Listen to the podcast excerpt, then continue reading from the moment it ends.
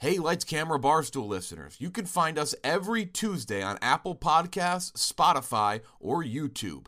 Prime members can listen ad free on Amazon Music. Shall I take your order or do you need a minute? Ah, yes, I'll be ready. Just buying a car on Carvana. What? It's super convenient. I already got pre qualified in two minutes. All I had to do was answer a few questions. What? That's handy. Yeah, now I'm customizing my down and monthly payments. What? That's an exquisite deal. And just like that, Carvana's delivering my car in a couple days. What? Oh, yeah. Uh, sorry, I'll have the burrito. Visit Carvana.com to finance your next car. Financing subject to credit approval. Delivery fees may apply. Lights Camera Barstool is presented by Waterbird. That's right. Find Waterbird's canned cocktails in a grocery store, convenience store, liquor store near you. What is Waterbird? Waterbird makes high quality canned cocktails with premium distilled spirits. And guess what they have? If you don't know this flavor, if you don't know this type of drink, you got to get to know it. It's ranch water. Ranch water as a as a native Texan, folks. Uh, ranch water is awesome. Uh, basically, premium blanco tequila, sparkling water, real lime juice. I'm sure you've probably heard it some other ways, but that's like the the main descriptor. And Waterbird has, like we said, high quality canned ranch water right there, already in the can. Uh, ultimate refreshment. Waterbird makes their ranch water with real tequila, not from sugar or malt like some of the other ones in the market. Uh, also, a delicious tequila margarita. The Waterbird tequila margarita is made with Waterbird's real premium premium. Knew I wouldn't be able to say it. Premium blanco tequila distilled uh, in Mexico. Sparkling water, lime juice, triple sec, pinch of salt. No more mixing or measuring. It's all right there. It's in the can. Uh, find Waterbird canned cocktails in a grocery store, convenience store, or liquor store near you. I'm telling you, if you never, you're not a ranch water person, you gotta be. It's you gotta be. Even if you're not a tequila person, guess what? You'll like ranch water. How about that? Thank you to Waterbird, presenting sponsor of the podcast.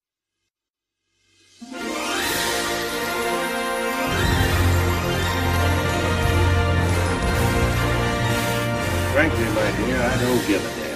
What killed the dinosaurs? The Ice Age!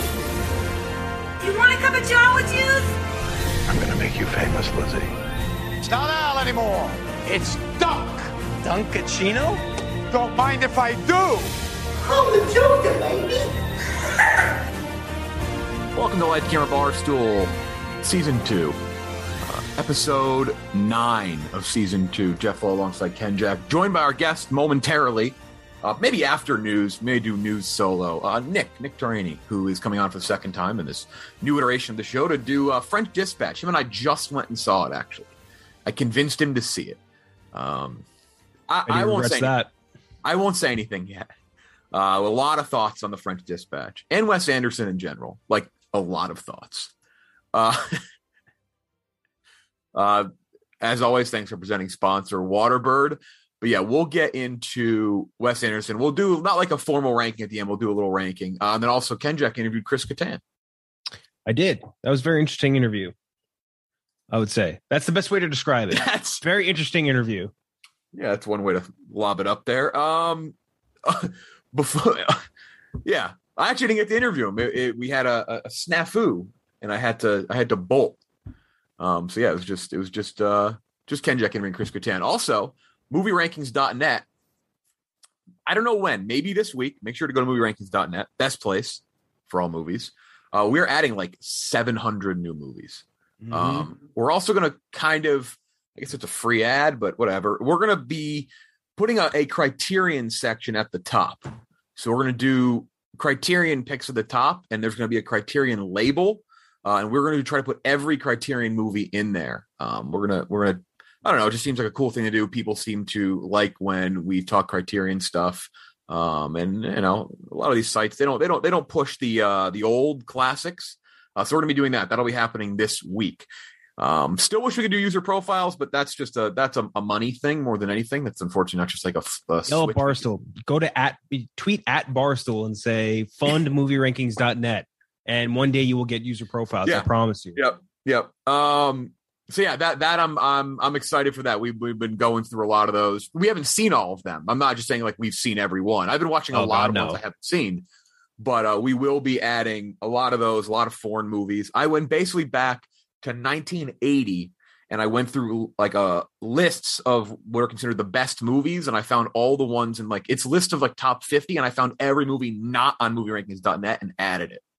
Um, so we did that. Uh, always looking to add more, uh, keep it customized. So yeah, keep keep enjoying MovieRankings.net. Um, our football team lost. That sucked. That Well, kind of- we suck. Uh, We're so both of our teams are we suck. yeah, not my not really God. fun. just not fun. Brutal. You you guys, I feel like you guys. I don't know which which one of us had it worse because I feel like both of us had winnable games that we lost. It- You It's know what I exactly. mean? It was low scoring, winnable games. It was the Browns Mhm. were fucking pathetic today. So congrats to all Steelers. That was that was fucking pathetic. Um, Mhm. Same thing yeah. with the Chargers. They got just absolutely trounced by the, and it's it's weird too because like I know all I always see Patriots fans complaining about McDaniel's, McDaniel's, blah blah blah blah. I'm like, yeah, whatever. This guy fucking he's carried. He's been on your guys' team when you've won Super Bowl, so like I feel no remorse. But then you watch him call plays against your team, and like even though last year they had they won like 45 to three versus us or something like that. Like this year, watching him play versus the the by far the worst run defense team in all of football and him to just not call constant runs and just keep doing random throws was just it was bizarre and i understood it for at least a brief glimpse i understood why patriots fans hate mcdaniel so much there is there is that funny thing with like any sport, and I had this with the Bears this year because you know a lot of our coworkers are Bears fans, Big Cat Bears. Like I I I watch football basically next to Big Cat. Not this year, not as much because it's been a different location, but like last couple years, like I would always watch, and you hear him complain about like Matt Nagy and all that stuff. But Mm. unless until you like truly watch start to finish an entire game, I don't think you can have like a like a, a real solid understanding. But after that, like the Browns, I was like, Jesus Christ, boy, did I know why they hate Matt Nagy. Like that, Mhm. that just makes sense. it all clicks exactly yeah Um, this episode also brought to you in part, folks. Uh, I'm I'm not even looking at the right email. What am I doing here? Uh, sorry. By uh, the uh let's see nycfc what's another thing that's on my timeline that we can be sponsored by today Credit- disney plus Disney Plus, sponsored by Disney. We got find out the Disney movie. Uh, Credit Karma. This episode brought to you by Credit Karma. That's right. You feel overwhelmed when it comes to handling personal finances? You're not the only one, folks. Credit Karma, it's here to help. Uh, you'll be able to make those big calls with more confidence due to Credit Karma. Maybe you're feeling frustrated after getting rejected for a credit card or personal loan. It happens a lot and too often. That's why Credit Karma is changing the way people find and apply for cards and loans, whether you're refinancing credit card debt, paying for an upcoming expense. Credit Karma uses your credit data to show you fresh personal loan offers that are personalized to you. Completely free and easy to sign up for a Credit Karma account. No effect on your credit score, which is great. Uh, on Credit Karma, you can check out multiple loan offers side by side with easy to compare estimated terms to make sure you get the best deal. And once you have a loan, Credit Karma can help you track the progress as you pay off your debt. Uh, even if, uh, and you know, let you refinance, say, oh, it's great. Credit Karma, apply with more confidence today. If you are ready to apply, head to creditkarma.com slash loan offers to see personalized offers with your approval odds right now. Go to creditkarma.com slash loan offers to find the loan for you. That's creditkarma.com slash loan offers. Thank you to Credit Karma for sponsoring uh sponsoring the podcast. Uh movie news. Not really. We'll uh, we'll save this one. This is not movie news, but we, we will talk about this at the end of news. I'll hold it. Uh the trailer for Lightyear. That was the Mm. biggest talk of the week movie wise, probably uh, along with Dune Part 2, which we'll get to in a second. Uh but yeah, Lightyear starring Chris Evans as the real Buzz Lightyear, the one the toy is based on. Releases in theaters June 17th, 2022. Uh, the story of Buzz Lightyear and his adventures to infinity and beyond. We'll talk about Chris Evans in a second. My question is this: Am I missing something? This so they do say it's based on the real Buzz Lightyear, uh, but do they just mean like the movie Buzz Lightyear? Like they mean like not the actual astronaut, right? Like in the universe of Pixar, because very I'm assuming they- futuristic stuff he's doing. it's almost like I think imagine if um like Buzz Lightyear was like a real toy, like Max Steel or something. It's like a Max Steel movie, I imagine, except we're adding an extra layer of us having watched Toy Story. You know what I mean? I never imagined it being like that's that's just a Buzz Lightyear you watched in Toy Story. Like, no, it's it's the origin story as if you were a character in Toy Story. So it, revolves around the fictional origin story of Buzz Yeah. Light. Okay, because that was my so I think that was my confusion about this. I thought it was going to be based on like in Pixar, like there was an astronaut named Bud, but no, it's based on I guess the character. Yeah. Well, regardless, very wild looking movie. Like Star Wars vibes. Um, the director is a first time director, Angus MacLane. However, he was an animator all the way back on The Bug's Life.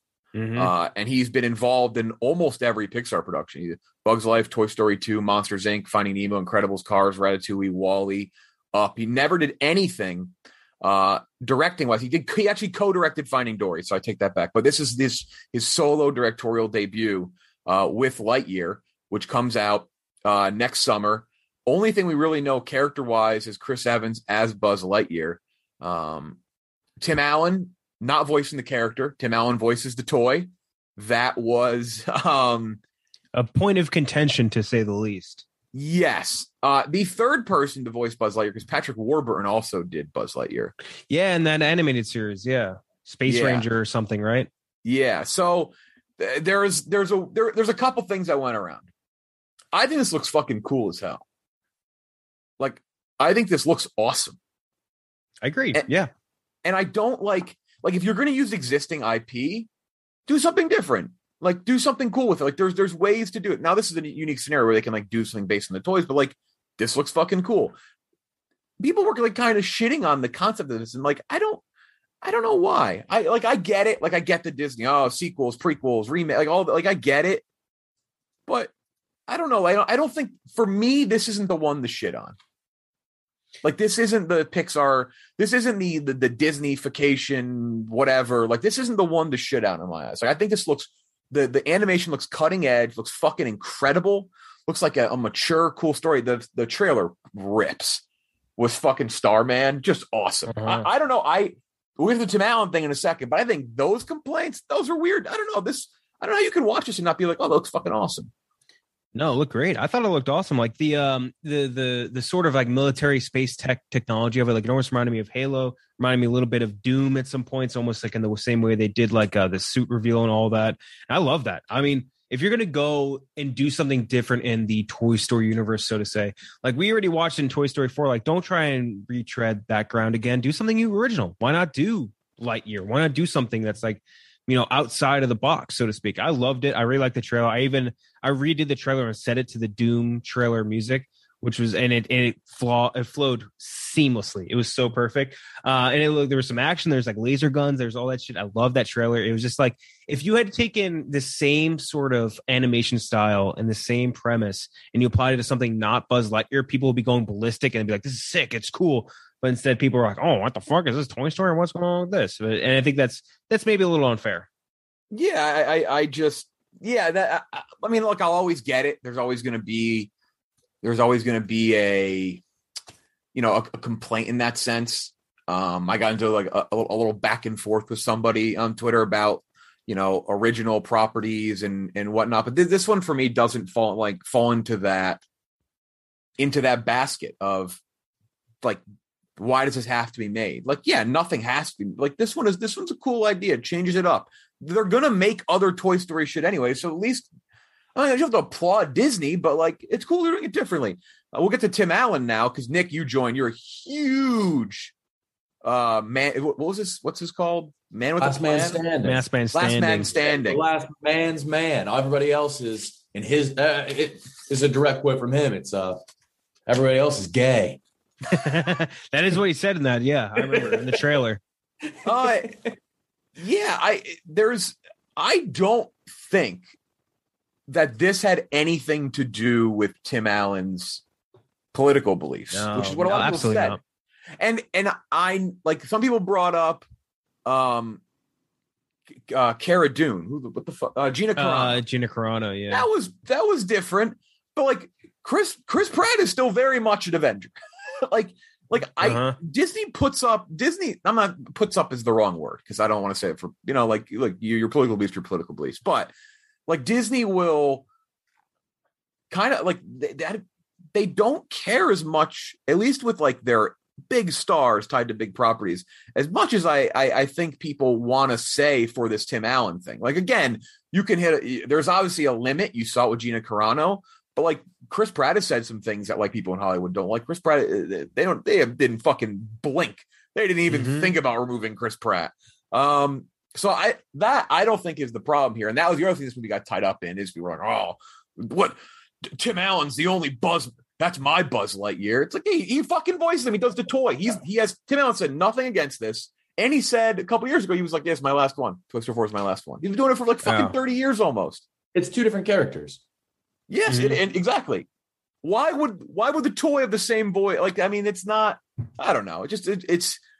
I it was it. I again, my disappointment in this is that it overshadowed what I thought was like one of the best trailers I've seen in a long time. I like, I, I like how they treat Tim Allen as if he's some sort of like starving artist or something. The dude's worth like about like 150 million dollars, probably something Yeah. like that. Like the dude is not struggling for it. He probably doesn't want to do Buzz Lightyear more. And regardless of that, again, very different character. That was the live toy from the Toy Story universe. This is like the lore that Buzz Lightyear is based off of. Totally separate things.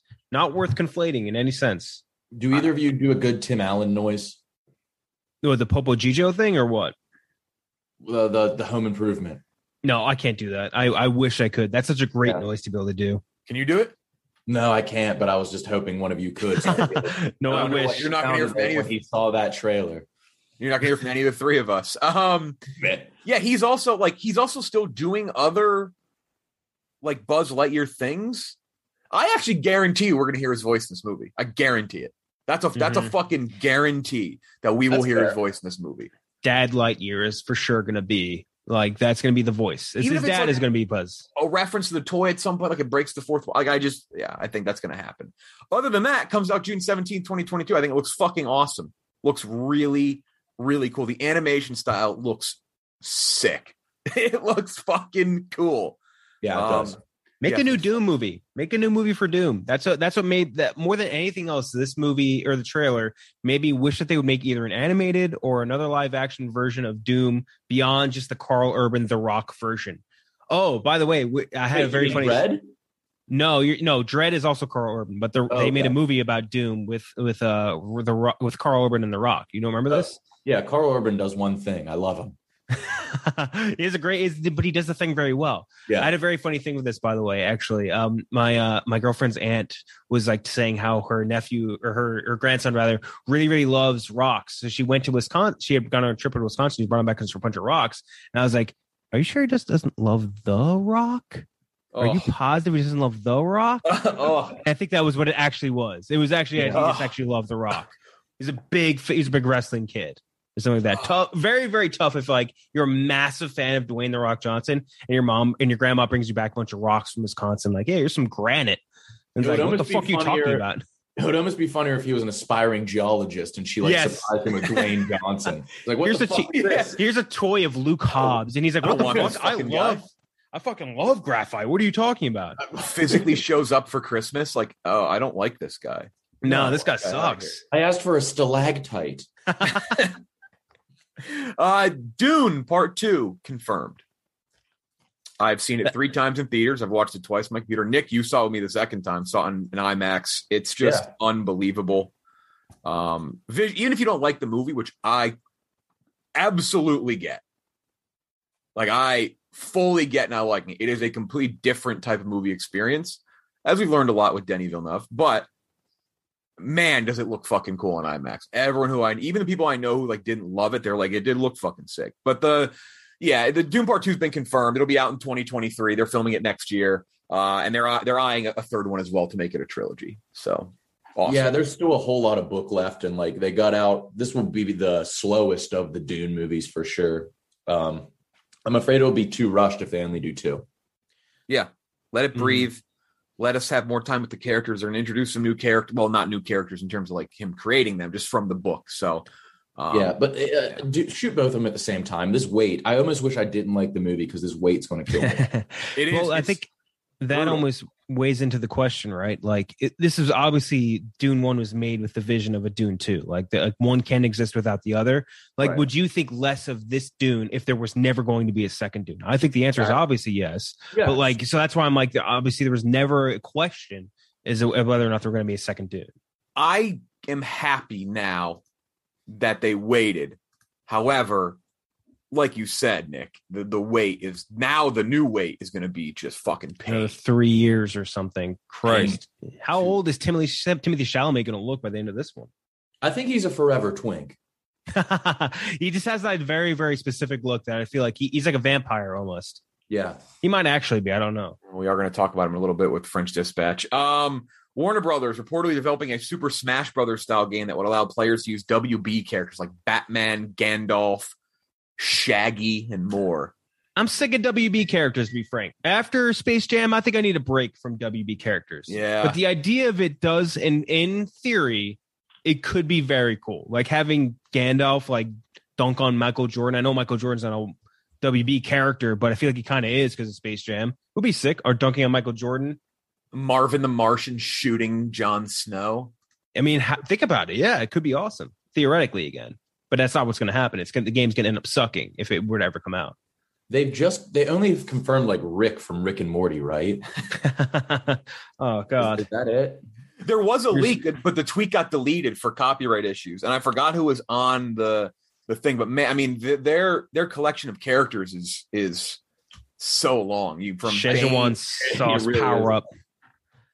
You're the best player in the world at this game, but you only play with the characters from fucking A Clockwork Orange, like you know, the ones that Yeah, showed up. Like the, the the main character from a Clockwork Orange is getting bodied by like the tiny the blue bunny Tiny Tune.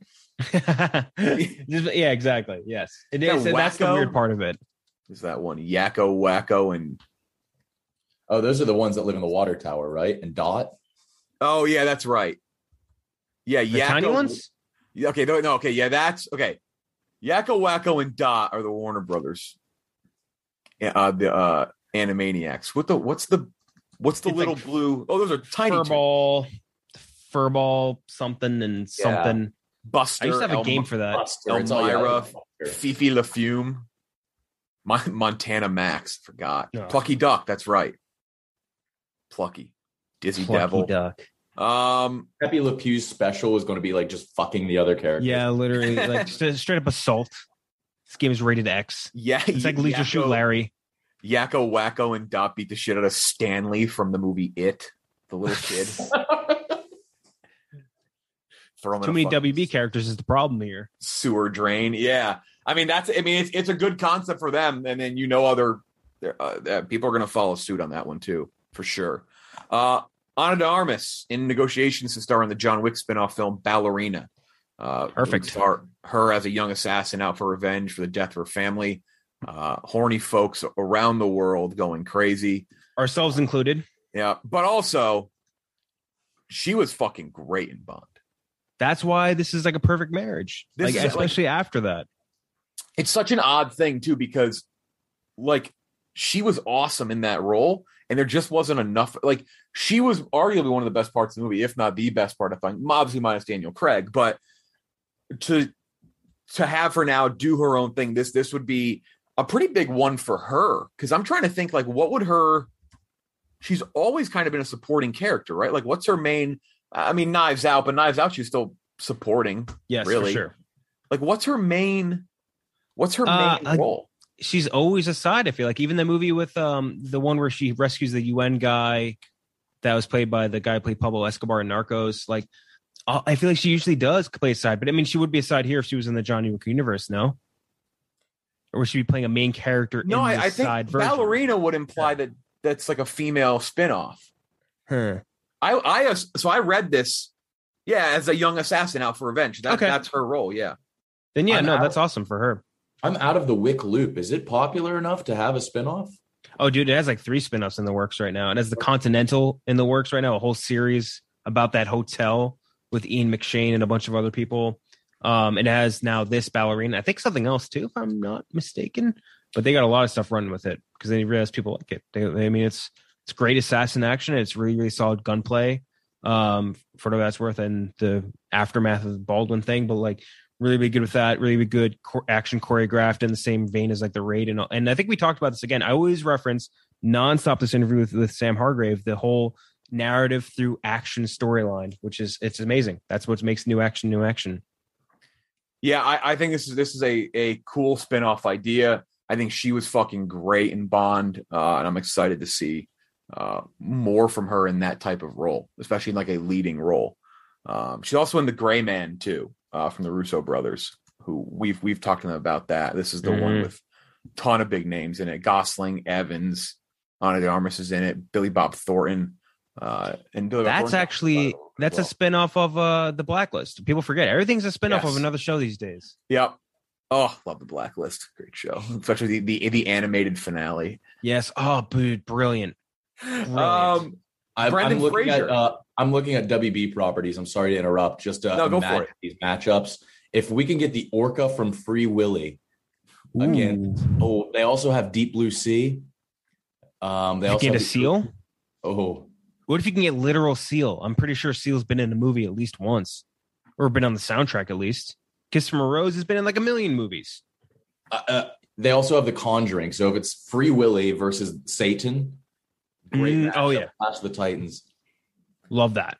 Os- Osmosis Jones against Fulton Greenway, the owner of a book company from Elf. Yes, perfect, perfect.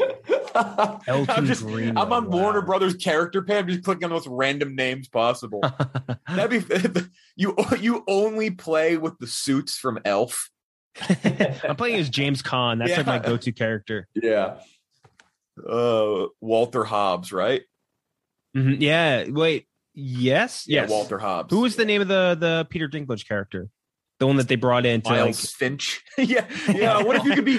What if you could be fucking? uh dude, he has a drop kick or headbutt or whatever he did as like his move. Dude, yeah, that'd when awesome. he ran across the table. What if you could love be that. Tyrion Lannister fighting Miles Finch? Ooh, yeah, it's like different skinned characters. It's Yeah. like the two skins of, of like Doctor Mario or whatever. I love that.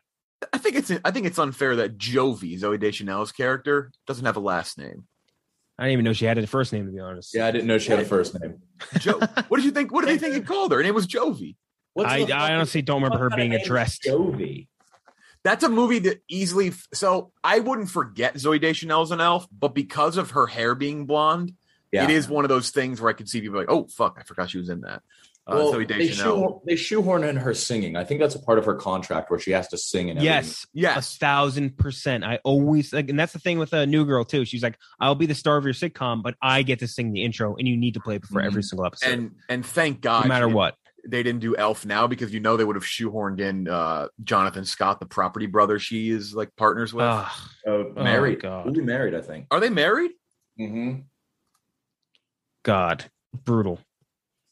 Good singer, solid, solid singer. Not as good as she thinks she is. I don't think. No, definitely not. It doesn't list him as a spouse. It says partner. oh, okay. But he's not even on her Wikipedia page. Put some respect. It's because they don't know which one it is. They're like, we don't know which True, property yeah, brother. the property brother. Don't forget. who knew you could who knew you could date just one of them and not both? Like you had to have you just now we were a package deal. you did that on the dozen, right? The the property brother. Yeah, we that was combined with fictional debates. Ah, okay. The pro- yeah, yeah, Yeah. Property brother. Yeah. I, I, I, property like brother. morphed like half of their yeah, it was it was horrifying. Um uh Brendan Fraser cast as a supervillain Firefly in the upcoming Batgirl movie. That's all I mean, uh, look, I'm not saying it's because of us, but we have been peddling Brendan Fraser for so many years now. Mhm. And I'm just so happy for him. I, I genuinely very happy for him to get to be playing a villain like this. Uh, so really fucking cool. Congrats to our good friend Brendan Fraser. I hope he I hope he absolutely crushes that. the Do we know who's Renaissance is definitely. Batgirl? Oh, he's playing um uh Firefly in Yeah, Batgirl. but do we know who Batgirl is? Uh, yeah, Uh, it is. Fuck, it's I've like never- a super super well known person if I remember correctly. Yeah. Fuck. Oh kind of man, ironic. who is it? Um, Leslie Grace. Mm-hmm. Uh, she was one of like the billions who fucking went up for the role. Um, I know like Zoey Deutch was up for it, Haley Richardson, a bunch of other people, but she is the one who got it. I think she was kind of like the the surprise one. She was in In the Heights. And this guy's a pyromaniac villain. I love that for Brennan. And he's playing. He's got that coming up. He's has the A twenty four movie where he's playing like the four hundred pound man or whatever. He's got a lot of stuff. The Renaissance is is is alive and well and continuing. He's getting nothing. More. He's got the Scorsese movie coming up too. Like man, dude, he's fuck. He's on fire. And we've been hyping up him since what we had been uh, uh trying episode. to petition. Peti- yeah, we petitioned for him to be in, uh, get cast in the Last Jedi. That's right. That was one of our first things. We, we That's how long ago. for that. The movie Yeah. wasn't even out yet. Exactly. That's how long ago this was. Um, so congrats to Brendan Fraser. Eternals, lowest Rotten Tomato score of any MCU movie at a 60%. Um, A reminder, it's just an approval rating, so it means sixty percent of people view it as about about a seventy or above. We didn't love it.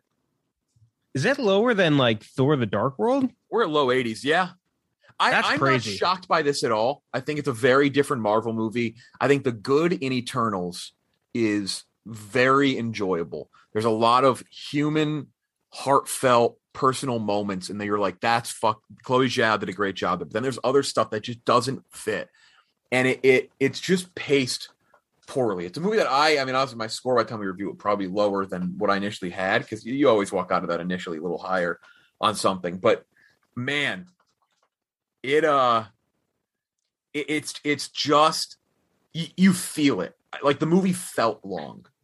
Uh, just, which I mean, just looking at our MCU rankings, like it's a million times better than the Incredible Hulk, than Thor: The Dark World, Oh, Iron sure. Man three, than Thor, Iron Man two. Like it's better than all those movies by I far. mean, you Whatever the Rotten scale Tomatoes it, is different, like- but still. Marvel now has a much bigger budget, much bigger marketing. Like it should be better. That's But it- no, that's a hundred. but You're you're correct in that sense, and like like the the expectations are bigger, but just in the objective bubble of like what movie is better than the other, like those movies are way better. Uh, or rather, Eternals is way better than all those movies by far. And like I think I had it rated the same as Captain America: The First Avenger. I I hold by that for sure, but it definitely is. It, it is the least Marvel movie, which is good, but it also in its own separate realm of not being super Marvelly, it's not that great, and is definitely a little clunky for Once- sure. yeah, it's very clunky in the beginning. I like the storytelling aspects, how she told it. I just don't think it's perfectly put together, and that's where it has it. Yeah. it comes off the rails at times. I do think the final third of the movie is actually really good. It's I think it's awesome. It's where she really hit her stride. Um, and I, I think a lot of the character moments built up to you caring in the end, which was um important. So there's a lot of good, but unfortunately. With a lot of good came a, a lot of stuff that is off-putting. So I'm very curious to, to see what like real true Marvel fans say as well, because it is very different. Um, sets up a lot. The post-credit scenes, no spoilers. Careful because they've been spoiled already. Uh, two of the best post-credit scenes in the history of of the MCU. Like multiple, there, there there are multiple. Whoa, what? Like holy shit moments. So I'm I'm also excited to talk about that. Eternals comes out later this week. We'll we'll review it um, on Sunday. And finally, Bill Murray has joined the cast of Ant Man and the Wasp: Quantumania, uh, which is fine. I don't know. Nicky Nick's wearing his "Keep Calm" and Chive On shirt right now, Yep. so I know Nick's. I am. I'm, I'm, I, yes, that's right. I'm a big contributor to the chive. um, no, uh, yeah, it's, it's I, I have Marvel exhaustion, man. I I was going to bring it up during the Eternals. I think that's what that's kind of like a silver lining with DC fucking up so much. They just can reset or do alternate universe. or It's true. Make sense because I, like that might have more longevity than you know. They have to just keep upping the scale in the Marvel universe. Yeah, it's not sustainable. uh, you need to be hmm. you need to be weird you, you you need to make it weird basically um you have to make it different otherwise the more same we get the worse it is and i think unfortunately like the stuff in eternals that isn't great is kind of like the tropes and the rigidness of the older movies that don't age as well like ken Jack saying some of those older ones i think that's where the downfalls are i'm excited to talk more about it because I I need to see it again. It's a lot to process. It's a lot. Um, and that is probably a lot of the reason why some people won't like it. Um, yeah, yeah. And then, yeah, Bill Murray, Ant Man, I don't know what he's going to do. Maybe he's like an alternate universe character, be kind of sick. Like maybe he's just like old Iron Man or something. I don't know. Yeah. I don't, I don't think that's what's going to be. But whenever we have these like time travel and uh, different universe type things, quantum realm, like uh, you, you just gotta expect wacky shit. And with Kang the Conqueror being the, the main villain, Jonathan Majors, who we've already seen debut uh, as He Who Remains, the another version, a variant of Kang uh, in Loki. Uh, that's it for for the news portion. Uh, this episode also brought to you by Mack Weldon. Episode brought to you by Mack Weldon. Oh man, I got some fucking great Mack Weldon shirts. Fantastic Mack Weldon shirts. Look, uh, okay, so they want me to, they want me to talk about the daily wear system. Uh, it's a selection of clothes rooted in smart design, made with performance fabrics built to work together, breathable t-shirts, polos, stylish button-ups, all that. Uh, shorts, the Ace sweat shorts, Ace sweatpants, Ace sweatshirt, zip up, uh, tr- silver knit, polo, all that stuff. Good the fucking t-shirts. You're wearing a bomber jacket, you're wearing a jacket out in the winter, or maybe a down vest. uh, looking like Han Solo. Point is, you need something that's light, comfortable, breathable, but looks good underneath those things. And Mack Weldon's a great option there. Uh, so buy some time this winter with the Mack Weldon Daily Wear System, and for twenty percent off your first order, visit Mack M A C K Weldon mackweldon.com slash light and enter promo code light. That's mackweldon, M-A-C-K-W-E-L-D-O-N dot com slash lights. Enter promo code lights. That's mackweldon.com slash lights. Promo code lights for 20% off. Radically efficient wardrobing from Mack Weldon. All right. Thanks to Mack Weldon. We'll get into our review. We'll do Chris Kattan after this review. Um, we'll get into our review in a second. Have to note, first of all, most popular Halloween costume this year was definitely Squid Game. Yeah, especially contestants, because like the guards or whatever, or whatever, like that's a tougher one to pull off. Like you have to buy a lot of shit. The the Squid Game can, I mean, that's the easy, it's the easiest fucking thing in the world. So simple. Green, green jumpsuit and some numbers and some symbols and shit. Uh, I just wanted to note that. However, Nick and I went to the movies tonight, and I have to just call someone out. This this fucking old lady, this old bag, pulled one of the most insane line cutting moves I've ever seen. The, And it the, worked. the gall. She so there was not even a line. There was there was no line. We were getting our Just vaccination. you. They're doing vaccination card checks, and you give and so we step up, we're like good to go. And she just walks in front of us, turns to us, she goes, Oh, hey, yeah, I I'd forgot my stuff. And then just cuts right in front of us, just goes on through. I mean, fair enough. You guys didn't forget your stuff, did you? That's it like, like but she acted like uh, uh, you don't get your spot back in line if you forget your ticket and vax card. She's like, I had none of my stuff that requires me. Like, n- I had nothing that allows me to be in this movie. I am now stepping in front. Like, it wasn't even like, oh, do you mind? We were like, what the fuck?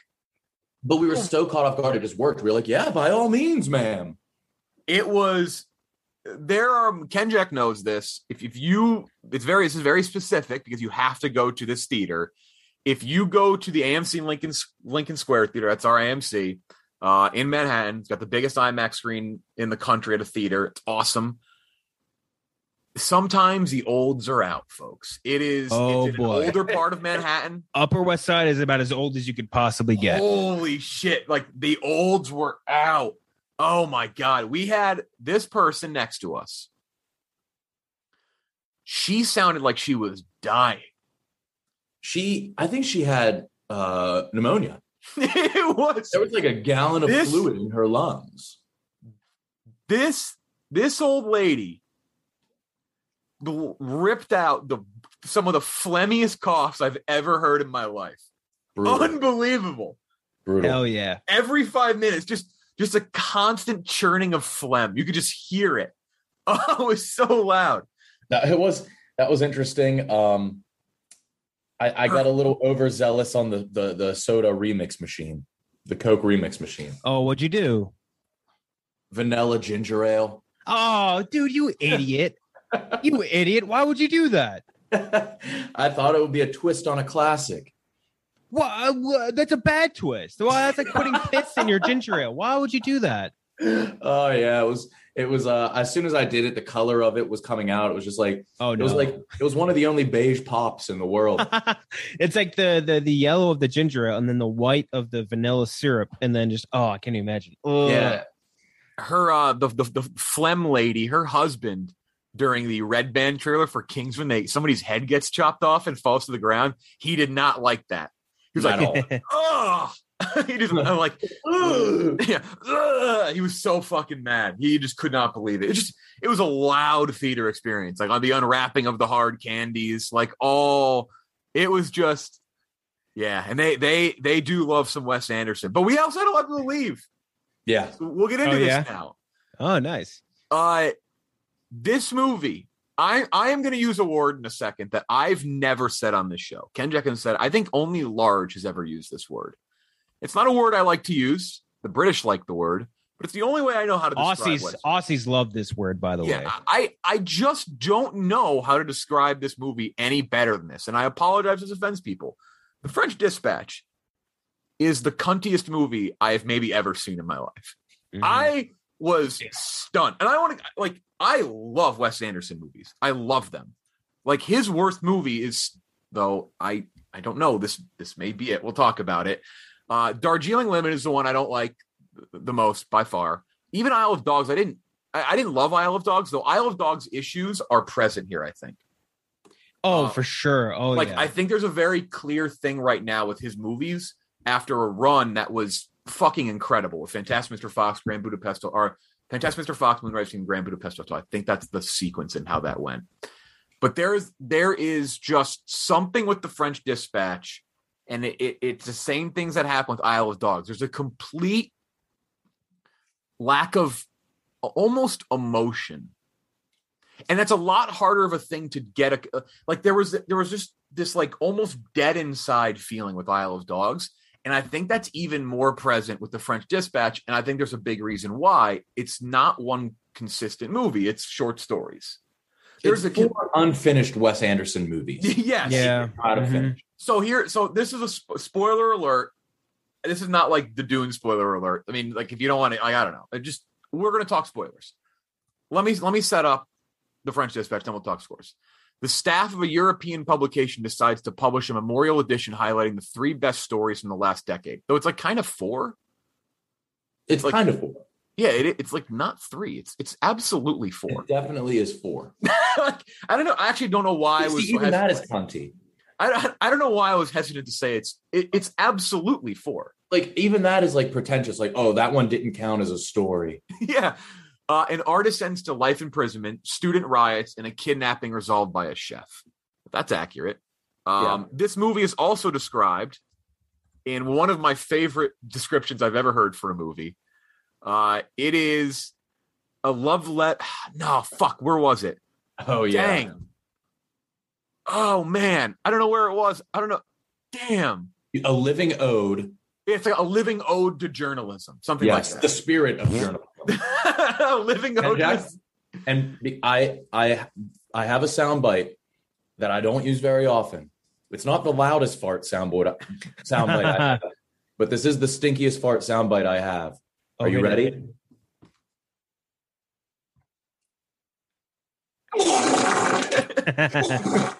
yep, perfect way to describe that description. I and like I actually hate. So the, the most disappointing thing about this movie for me is that I hate that I didn't love it because I'm a Wes Anderson defender. I fucking love Wes Anderson movies. Kenjack, you do as well. Nick, you really like them. It's like I, I, I hate being having to dump on a Wes Anderson movie because I just enjoy them. But Yeah. this one, man, I just don't. I don't know. I it it just didn't do it for me. I we'll we'll break down each each of the short stories, but I I just found this movie to be off-putting, but even his most off-putting stuff I I can enjoy. It's the lack of emotion. I just didn't care. And I'm not going to steal your word, Kenjack. I will let you use the word because you perfectly described it. I I I I think this is my least favorite Wes Anderson movie, uh, and I don't. I, I think it's technically made very well. It looks fucking fantastic in so many spots, but it's almost like a character of itself at this point. Like it's just, it feels forced.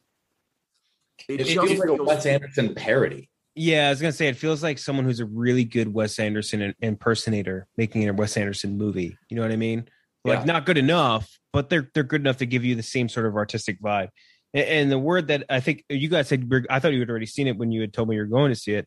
Um, before that, I had said like, oh, it's so tedious, and it's it's one of the most tedious movies I think I've watched in a very long time because it is it's just extremely extremely it's all the things you that are Wes Anderson that you forgive in a lot of his previous work, but like dialed up to the extreme in this case. And it's with Isle of Dogs, there's like a certain level of like forgiveness I give it because of like the the animation style and all that, and like the, the sort of whimsical nature of that. The black and white, the real characters in this, I, I didn't have that same sort of like I guess era or aura of forgiveness for it. And it had a lot of like you were saying, Jeff, the same problems as Isle of the Dogs. And the biggest problem I had with it was that it again, just like with Isle of Dogs, promised this massive cast, big sweeping cast. Like, hey, look at all these guys. You're gonna get to see all these incredible people. And it's really just two people, like two or three people. Like you don't really get this massive cast that they promise. It's like like three people have more than a few speaking lines, and which is such a fucking bastard thing to do. I think for uh, uh, like as if it's not Wes Anderson, it's production companies, whatever, like to advertise all these other this big ensemble cast or whatever, when none of them really have much of a part in it. Like Willem Dafoe, like you may as well have not have him in this movie. Fuck you for even putting him in Ronan. I'm, a, Saoirse I'm, Ronan. I'm as Fuck big of a you for putting Ronan him fan. in. Yeah. Fuck Wait, wait, what do you for- what do you give it? What's your score? so I would end up giving this movie 69. I would give it 69. It's my least favorite Wes Anderson movie. And I think that the, the biggest thing that I'll give it points on, and I know we're going to be shitting on this a lot, but like I do like a lot of the dialogue scenes. I like a lot of the West, the stuff that is Wes Anderson. I think is done well. Like the little like uh like, like compilations of bits of Paris, like showing that, like showing the the riots and all that.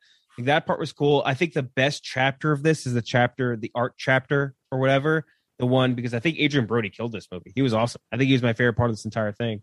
Um, he was really good, as was uh, Del Toro, um, uh, Guillermo, Guillermo, del- Benicio del Toro, different Del Toro. Thought he was really good. The dialogue between them was great. Um, but like everything else in this was just, it is such a drag. It's so, and, and I, I'll go back to the word tedious. It is such a tedious movie to get through. Where like I'm watching it, I'm just like, I, I still have more left of this movie. And then by, by the time it ended, I feel like it ended so abruptly. Like I feel like it's it was just like done. Like you're you're over. And like Nick that said it was like home, Nick said it was like homework. yeah, It right. It wasn't you. Did, not by like complexity, but it was the same feeling as homework. Mm-hmm. For And sure. then- and like it was just so it was very, very pretentious in the way that Wes Anderson movies kind of are usually, but just not and it didn't have that same uh, uh, like and I think I think emotion is the right way to put it because it's so divided between all these these little chapters and these little characters and like we don't have enough to get attached to any of them. Not even this main character whose obituary we're supposed to be kind of like attached to here. And like that is it, it bothers me. And it bothers me that he keeps making these massive fucking casts and just using none of them. And I, I, I can't say keep using if it's only two examples, but it's two examples where it's two big movies where they prop up the cast and none of them are used. And that really fucking bothers me a lot. But Yeah. again, I, I don't want to shit on this movie too much. I did give it a 69 because I do think a lot of the the the technical elements of this movie were beautiful. Like it is gorgeous as every Wes Anderson movie is. I love the era that he brought it into, like that that sort of like 50s post-war or whatever sort of like uh, vibe he brought. It felt like I was there. Whatever in Old Paris is gorgeous, but other than that, I just I'm, I'm very bothered by this movie. Very bothered. Yeah, I'm. Look, I'm gonna be higher. I think this my score is higher than people are, are gonna expect, but I and I think all. So I'm gonna give it a 78. I'm gonna take all. So it's my least favorite, but I do think it's better than Darjeeling Limited. I every point I take off is because of a lack of, of emotion with characters. Because I, I think this is technically speaking, fuck, it looks fucking great. There's a lot of very funny dialogue, but man, this for the for the story and for me caring and for that emotional connection, it just it's not there. And that's the that is honestly that's like kind of the only issue. It just happens to be a massive issue. like Yeah. that's the thing. Like there's one problem with this movie, but it's a big enough thing to make it average. And it's in that's the thing. Bad Wes Anderson to me is still average. Like that's just he's just that good of a director. And 70 may it that I, I'm I'm comfortable with that because I I do like a lot of little things, and I actually like two of the three stories. I didn't love so there, there there's three stories in it. There's the there or there's there there's four fucking stories. Why do they say three stories? There's absolutely four stories. One is really short. The cycling reporter with Owen Wilson. Yeah. Th- It's absolutely four stories. Mhm. Um, there's that one which is fine.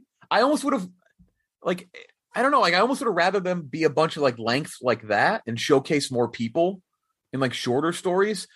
That one's fine. I think the concrete masterpiece one, I think, yeah, I think the Benicio del Toro one was interesting. I didn't I think of the three storyteller, I think Tilda Swinton's was the least entertaining. I think she had a couple funny moments, like the naked picture in the projector and um her like walking out. It, it- she was good.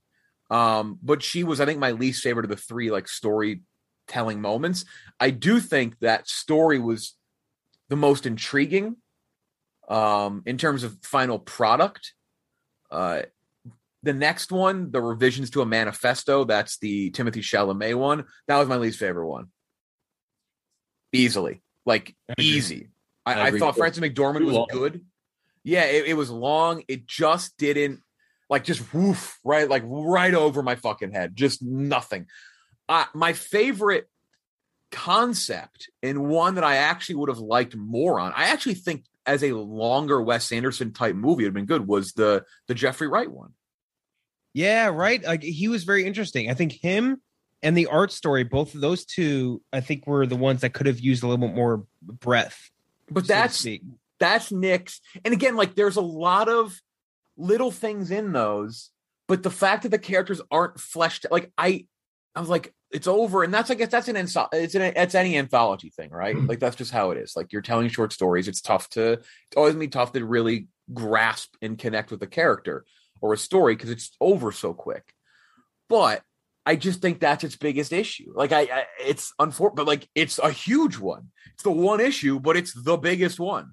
Um, it, it just ah, I, I wanted to like it more, but you're right, Nick. You said it. It's like a bunch of it's like four unfinished Wes Anderson movies. Yeah, you guys are fucking insane. You're poisoned by symmetry by giving them scores that high. Yeah, But- uh, but I you mean, like symmetrical shots that much that you're going to give Oh, this- dude. if oh, I have one love it. flaw in my rating of movies, if it looks fucking great, I'm always gonna give it a bu- like I I am a sucker for that shit with this movie. Can either of you guys name one character in that movie? Yeah, they're all yeah, the fucking uh uh Bartholomew, whatever, the guy Benicio del Toro's guy. There was no character growth. There was Ro- no. Rosenthal. I, I- no charm. Like, of course, it had the Wes Anderson color palette and the outfits and the set design, but it didn't have the charm. It wasn't whimsy. Even- and, was like, and the the best was a little whimsy. There was a guy on a bike was and a on very, a very minimal whims. And and, and the the best, the one me and Jeff liked the most, that last story had the same two fucking piano notes going the entire fucking. I was ready to blow my brain. a lot of piano notes. I, I love like the cartoon in the last one. Like there were a lot of little things I I really liked, but it Never did just- expected a silenced pistol ever in a Wes Anderson. Yeah, movie. and he killed not- him, never too. I thought that- Yes. Did you think there's gonna be a fucking there was gonna be a blow dart in that, right? You thought he was gonna- No. Yes, Yeah, like murder. that's crazy. yeah, I thought he Never knock him out. that. Fucking shoots him dead.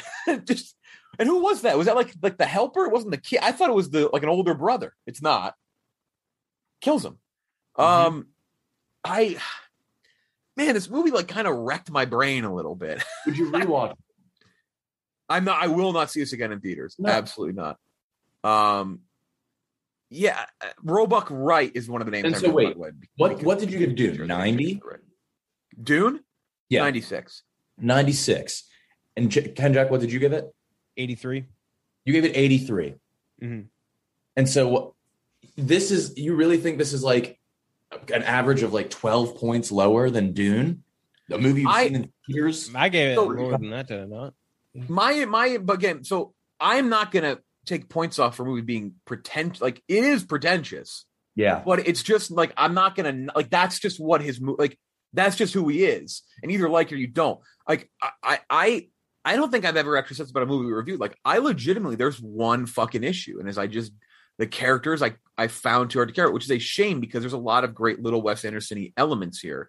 But I think also because of them happening in in like little stories, like it almost feels like they stick out more and they're more like, hey, like fucking Leonardo DiCaprio pointing me. We had a lot of that in our theater. Like the Mhm. little thing. Like every time there's a handwritten note, it's like, oh, oh, he did the fucking thing. He did the overhead Yeah. shot of a handwritten note. Like Yep. It, it did feel like that. I don't know. I mean, it's it, it's a weird. It's it, it's because when I when I when I rate a movie, I break it down in, in many little different categories. The look of it, the sound of it, like a lot of the things, like check the box for me. Right, like they they do check the box, but it's just this one large issue of where maybe if it was just one of these stories fleshed out. And Nick, you actually we actually named a couple of them. Uh, Yeah. The, the Chalamet one is uh If this was a full Wes Anderson movie, uh, what was it called? Like Boy Uprising. the yeah, boy, uprising. Yes, yeah. I said the painting one would be the uh the inc- the incredible incarceration. And this is basically Harley Quinn. The incredible incarceration of one artist, uh Moses Rosenthal. Like that's that's absolutely Great like, name. That's exactly what they would call that fucking movie. I don't Is I don't know that- about is the other one. You thought was Bartholomew, Ken Jack? Yeah, same bullshit. Moses and Bartholomew, they might be brothers in the Bible for all I know. and I actually like the last one. I actually really liked the last one. Like, I the more I think about, it, the more I like like that idea of the chef. I think the chase with the cartoon was fucking great. Yeah, Uh, that that's- should have been a whole Wes Anderson movie. He could have hashed that out into a whole Yeah. movie. Mm-hmm. But I I think I think the middle one just didn't work for me because here's the thing. The the the painting one, while I think the characters maybe not fleshed out, like I kind of got everything, right? Like it did like the story worked in that small frame. Same with the chef thing, right? I would have liked to know a little more about the chef. He's that incredible. Like that's right, but I got it. I I think the themes were just too much for the manifesto one. It was just too much for like this short story. You're like, what the fuck? And again, there's a fourth. Owen Wilson riding around in, in France. Like, I, it's not just three stories. There's definitely four, but that one was like super short. That was like a vignette. Yeah. Yeah. Do we know why it shifted from black and white to color? Was there like I, there has to be a reason, but maybe I'm just far too dumb.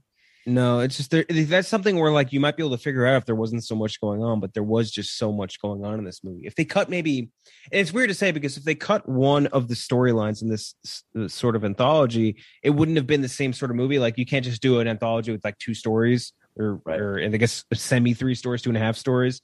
But like it, it just there was too much, too many characters, too many storylines and none of them were interesting enough in the full grasp and the full breadth of like what they showed us to like warrant this being an anthology. It should have just been like realistically like one storyline and like limit the amount of characters, limit the like the amount of exposure, make this all more like so change I don't the know, entire can- movie. Change everything about this. Then how are you entirely. getting such a good score? No, this is what I'm saying is like it, it's like I didn't like one real like the, the biggest thing I have an issue with was the the the Timothée Chalamet storyline, like Timothée Chalamet and um Frances McDormand storyline. Like the, that's the big uh, and part of this anthology I didn't love. And there and is the thing we always talk about when we we talk about Dune too. We kind of did the same sort of thing.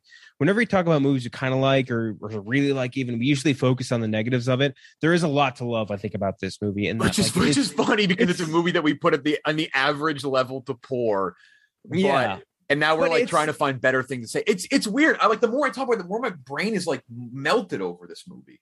Yeah. It's because he has such a standard of like maybe not even excellence these days, but like he has a standard of like we're usually going to like his movies. He's going to make movies that are made for film fans, whatever, like like bullshit like that. And this just didn't satisfy that itch for me as a film fan. You know what I mean? And like if it did, it'd be a totally different story, but it just didn't. And that's I mean that's that's a fault on him. I It's think. actually a shame that the Jeffrey Wright thing wasn't a longer movie because I thought he was he fit that fucking Wes Anderson billing. Is he in other Wes Anderson movies? Am I, I don't remember him in any other Wes Anderson. He may have done a voice. He may have. Vo- I think he he had to Great have voice. somebody in one of the animated. was that, the smallest, Dogs. was that the smallest Jason Schwartzman role? That's two seconds. My God. Dude, stop ca- don't cast people that we like in, in a role. We're gonna give them two words. I'm sorry. This is in fucking movie 43 or whatever. Like you're Yeah, Wes that's what it Anderson. like. You know what I mean? It's it's movie 43 for pretentious film fans. No, he wasn't. He wasn't Just in any of them. Just give it like Well, he was the, he was the uh, caricature. He was the artist. He did the uh, hand turkey. yeah. Yeah, no, I was saying Jeffrey Wright. I thought Jeffrey Wright might have Oh, voiced oh. somebody in Isle of Dogs.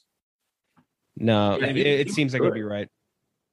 Right Yeah. was good. I like Liev Schreiber. I think was cool. It's Yeah. like a old smoking fucking TV guy Yeah. or whatever. Like the ending was actually very funny.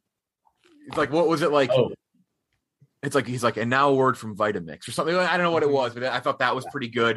Um, I thought that that yeah, I thought that was pretty funny. Um, I I just weird. Like I get it. He made it out of a love for the New Yorker. Are you hearing yourself right now? I no, see that's Look, the thing. You have, you have to You said it. understand. It is the movie is it is this movie is firmly up its own ass. Like it it really it is. But that's always my thing. Like I can't explain. Like if you like watch the Wes Anderson movie with somebody who hates Wes Anderson, or like they don't even know they don't know what they're about to get. Yeah. It's you get defensive in a way. You're like, well, yeah, but it's not that like, oh, you don't get it. It's just like, yeah, but like that's the charm, right? Like it's he's an ass. Like he's kind of. Like, I don't. I'm not saying he's an wasn't there asshole, on but. The it's it's he's firmly up his own ass, but it's an ass me and Jeff want to eat and you don't. You know I what like I mean? Wes Anderson, but I I'm I would not give go above. It's technically there's no he doesn't like on anything uh, outside of the storyline level. You know what I mean? Like he technically made this movie very well. I don't have a, a huge issue with any of the acting or anything like that. It's the one aspect, like the binding of an incredible book, is just shitty. You know what I mean? It's it's like very hard to explain. I know I understand. You're gonna make me saying. fucking It's hard to explain. scream. It's hard to explain, but like it's not like the acting is good, right? The the scenery is good. The, the cinematography of it is good. It's beautifully made. Like all that is good. It's just I don't like the way he puts it together. You know what I Then mean? it's not a good movie. We I see. That's where I disagree. You can have individual parts of a bad whole. You know what I mean? You, I will say, you also have to remember. I people say we rate movies too high all the time. Uh, my they? counter is always this: if you average out our rankings on our website, the average is like a fifty-three, Oh, okay. and that's also that's also because there's a lot of years, older years, where we only have good movies. Like we don't Yeah, have a lot true. of bad movies like pre nineteen ninety. Um, so it saw is- like the the Gentleman's Escape or something from Yeah, so- 1928. like so like we most of our bad movies come f- since 2000 and then like some like really well-known ones but we do see a lot of like really really bad movies like Yeah. really really bad so like i'm always in comparison to that i will say kendrick and i sound like what people tell us we are doing with marvel movies when they say our pockets are lined we sound like our pockets are lined by wes anderson like that What is would what Wes this sounds Anderson pay you in? Like some sort of old coin, francs like that's like what are he did in in his movie. fancy in fancy stamps. a Like vintage it- accordion. Yes. he actually the, the scene where Adrien Brody gives gives like all his like remaining cigarettes shit, and like, shit. Yeah. That's just like what like matches. Like that's what Wes Anderson would actually give. Yeah. It's I, I don't know. It's such a weird movie to talk about because I I like a lot of it, but then What else do I have rated as Ah. 69? I have Barbershop rated as 69. I have Sonic the Hedgehog rated as 69. Okay. Live by Night, really shitty mobster movie, rated as 69.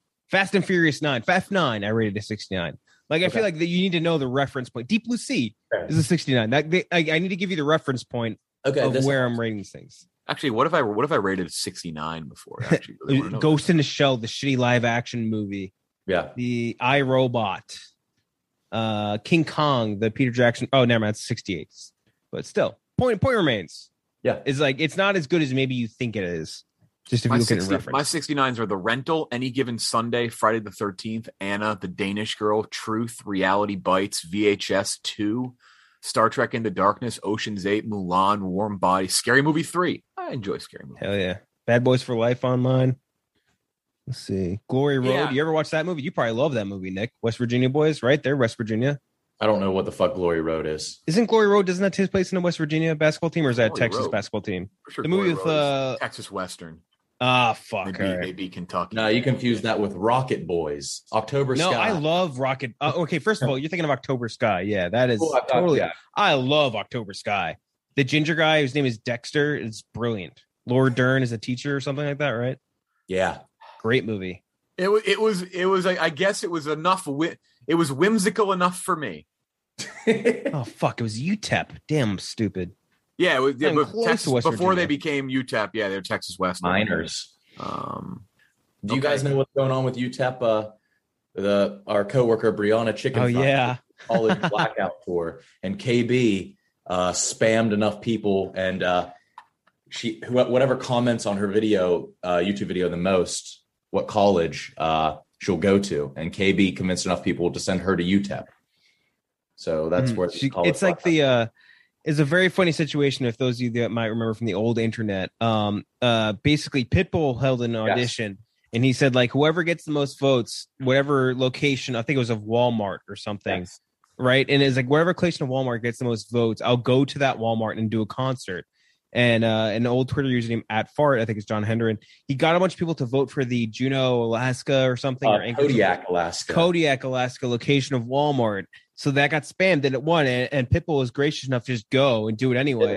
And he just went into went to fucking Kodiak, Alaska and performed Wasn't that. that because didn't Pitbull rhyme Kodiak with Kodiak or Did he really? Kodak with Kodiak? Yeah, I believe so. I had no idea that that was a part of it. But yeah, the same sort of situation. But now Brianna, our coworker, Brianna Chickenfry, is going to have to go to uh, UTEP, which is amazing. UTEP party school of the world, as many people It know.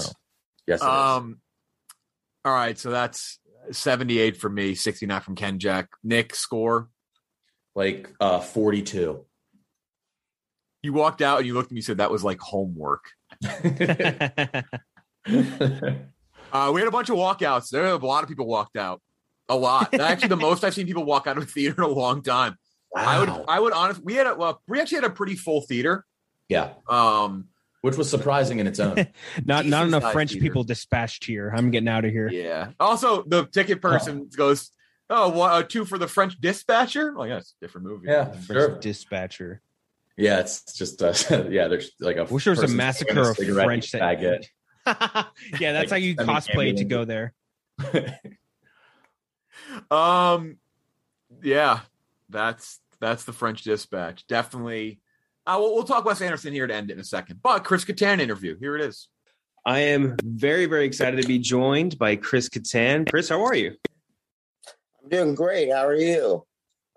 Doing a okay here to talk to you about many things, but we're starting off with 40 Love, which is a brand new movie coming on October 29th to select theaters and Apple TV. It's about, and I'll give you the the wiki synopsis, but that's you know in my words, but you can give me to me in your words after, which I'm sure will be better than whoever put it into wiki. Uh, Beak, a 22 year old statistic whiz, believes that his Moneyball esque skills can help the rising tennis star Louis. Oh, it's gonna be a tough pronunciation. I'm sorry, uh, Lois Kuzenkova uh, win the U.S. Open. I'm bad with Russian last names. I've never been good at it. I'm sorry. Oh, okay. Well, Dostoevsky is one that everyone knows. So I guess you could practice from that one. Yes, Stalin is usually one that's that's easy. It's like just five letters. Yeah. It's, it's that one's easy to get. Anytime there's like a ski or or V's get involved, like I'm just like uh, it's too much. My, my Like a, tiny brain can't like compute. Brezhnev. You Yes. must get lost on that one because it ends with V. Brezhnev, and then you're lost. Yes, exactly. Even like uh Khrushchev. Khrushchev is good. I like that name, especially when uh they had Steve Buscemi playing him in uh Death of Stalin was very funny. Um, Mhm. well, Oh in your God, that movie is hilarious. killed me. It's so funny. Um, but 40 Love, in your own words, tell people what they can expect from this movie. Uh, well, you know, I have not seen the completed project, to be honest with you. Um, um, I have not. Uh, I've seen pieces of it in the editing room along with Fred and uh, the director, Fred Wolf, who's an outstanding director and very funny. Um, I know him from the Saturday Night Live days. Um, and uh, of course, I saw House Bunny, and um, you know, he's worked on uh, Black Sheep and Tommy Boy and uh, was paid a lot, and he's a very gifted individual. Uh, and um, when he uh, asked me to be part of the film, I hopped at the, you know, hopped at the opportunity to uh, work with them again. And um, I know that it, uh, from what I've seen, it looks very, very funny and romantic. A romantic comedy is a neat thing that, you know, I think is really important right nowadays. You know, it's uh, people need that. People need romantic comedy right now. I think. I think it's an essential part of entertainment, and especially nowadays, it's uh, it's a good thing to have out there. Yeah, I completely agree. Um, so your supporting role in this, and I think that we, we ask comedians this a lot whenever we have one on. Um, is it just for you anyway, in your experience, is it more fun to be a lead where you have to like make sure every you're in every scene almost where you have to like make sure every bit of that counts versus being a supporting character where you can like really make sure that the punch you deliver is really concentrated in those scenes, which is more fun for you anyway as a as an actor. I think as an actor, it's just more important to serve the role and serve the storyline. Uh, I think that's much more important than punching the joke of the unless otherwise that's more important to the director, which is Fred, then it is more important. Uh, I mean, I want to do a, a, a great job and, and punch the joke, uh, which was, uh, in my case, was more about the character than it was the joke. I mean, um, the joke of the scene was that, you know, I was a, a crazy person coming out of a bathroom along the lead character's trip. Um, and um, uh, not that I'm a crazy person, but um, you know, it was uh, you know, it was a really fun role that uh, Fred uh, created and uh, wrote it specifically for me, and thought I would be able, you know, to deliver uh, that kind of a performance for that character, and uh, I guess I did. I suppose, um, you know, um, and uh, I had a blast doing it. It's very, very funny, very funny scene. I'm glad you mentioned Fred Wolf because you know obviously his very very storied career beyond like you mentioned SNL, did Dirty Work, yeah, Joe Dirt, the Spade stuff, Grown Ups, and so much more. Uh, is it easier working with the director funny, kind yeah. of so funny? And uh, is it easier working with the director who's kind of made his bones in the same era as you? Like he's a stand up, he was like working in all these same sort of environments as you. It is. It's not just stand up. I mean, he has a great sense of comedy alone. Uh, you know, he uh, he may have done stand up. He's done sketch work. He did perform on SNL as a feature player, and um, his background is very deep rooted in comedy, and uh, that is very important when you're going to have control of a project like Love Forty. And um, it's uh, you know he um, you can obviously trust him uh, if if he's going to ask you to be part of his project. Um, he's uh, you know he he has impeccable taste, and I don't know if you know this, but he um, when it came to Saturday Night Live, uh, Will Ferrell and I were at the Groundlings together, um, and um, we performed the Roxbury guys. They weren't called that then; they were just called nothing. We didn't have a name then.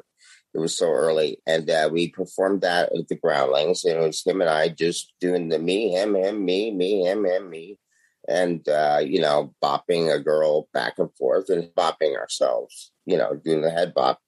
And Fred said uh, prior to the Jim Carrey show, when Jim Carrey hosted on SNL, uh, he said uh, that um, you know why uh, why don't you add a third person? And uh, that's what really started the whole Roxbury craze, really, uh, at the time. Um, and uh, we added Jim Carrey. He was the host. So um, when we did that with him, it just took off. And that took Fred's mind uh, to make that happen. You know, that wasn't my call, and that wasn't Will's call. That was Fred who said that. And then Will and I wrote it, wrote it with Steve Koren, and uh, I happened to know cheesy, crappy music back then, so I chose "What Is Love" as a theme song, and it worked out.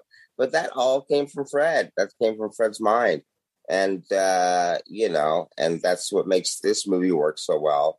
That's what made House Bunny work so well, and all the other private films that he touched. You know, he's uh, he's one of those rare pioneer people out there that uh, every so often will, you know, uh, make a movie. And um, if he does, you hope to be part of it. That's what actors would do, you know, uh, especially comedians. They'd be like, "What? Fred's making a movie? Oh my god! I'd either love to see or be at least part of it. Yeah, it'd be an honor." So, um, yeah, um, Fred's great. Yeah, and the it's... cast is great too. They're very strong, you know, very uh, deep. They're they're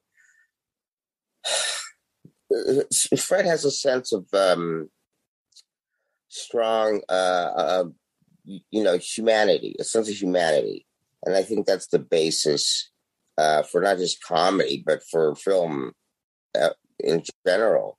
You know, you have to be entertaining. You can't be ha ha all the time. And uh, so, if it's not going to be ha ha all the time, you got to fall back on something. Which in this case mm-hmm. was just you know being a very uh, appealing romantic comedy character done and performed by well actors, and uh, that's what Fred did. Credit to yourself. He is definitely an impeccable caster. I feel like if you look at all his movies beyond even the main roles, like you'll see like all these side characters and people like in the periphery of the story, they're all always impeccably cast. He always has people mm-hmm. that can like just really deliver something that I don't know, maybe just he just has a great sense for it. Yeah, he does. Well, he's smart that way, and it's important to have that around. You know, it's great mm-hmm. that uh, he is one of those people, and it's a rarity. You know, of course, uh, I like how you gave me that uh, little behind the scenes for uh, the the creation of Night at the Roxbury because like I feel like for most laymen like we don't get a lot of um, exposure to what happened behind the scenes or what happens behind the scenes at SNL or at any sketch show really.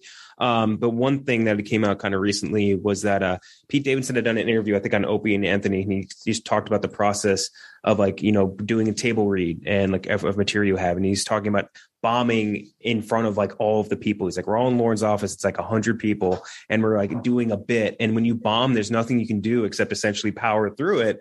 Because if you don't like give it a hundred percent, people are going to get more mad than if you're half-assing and also bombing. So uh, it was just like, I think he said he had bombed an impression in front of Chris Rock too, because he was the guest that week. And uh, it was just a hysterical story. I was curious if you ever had stories like that. Maybe you and both of you guys, actually, you and uh, Fred Wolf. Um, I don't remember bombing in a pitch, but I never really tried to be funny in a pitch. So I wouldn't say I bombed during a pitch um, because my expectations weren't to uh, be funny or consider winning. Uh, it's just a pitch. Uh, you're pitching an idea to the guest host. So it's your opportunity to talk to the guest host and tell that person uh, the idea you have that week uh, that you were thinking about so that the uh, guest host can consider doing.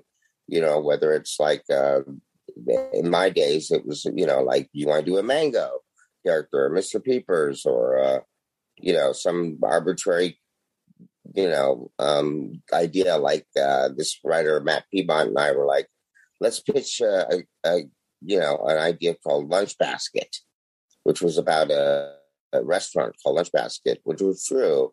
There really was a place called Lunch Basket across the street from me in Chelsea. And we're like, let's write a sketch called Lunch Basket. And, uh, you know, we thought it was funny. Uh, it was funny to ourselves, and that was enough. You know, if it bombed, it bombed. That doesn't mean anything. I mean, of course, it means a little bit, but it's not. That's it's about the uh, end result. You know that that's supposed to be funny, and a pitch meeting is not the end result uh, of something. I think so. Uh, if Pete expected that in the pitch meeting, I'm. Uh, that's probably too much pressure he put on on himself. Yeah, I would I, I would agree. you know.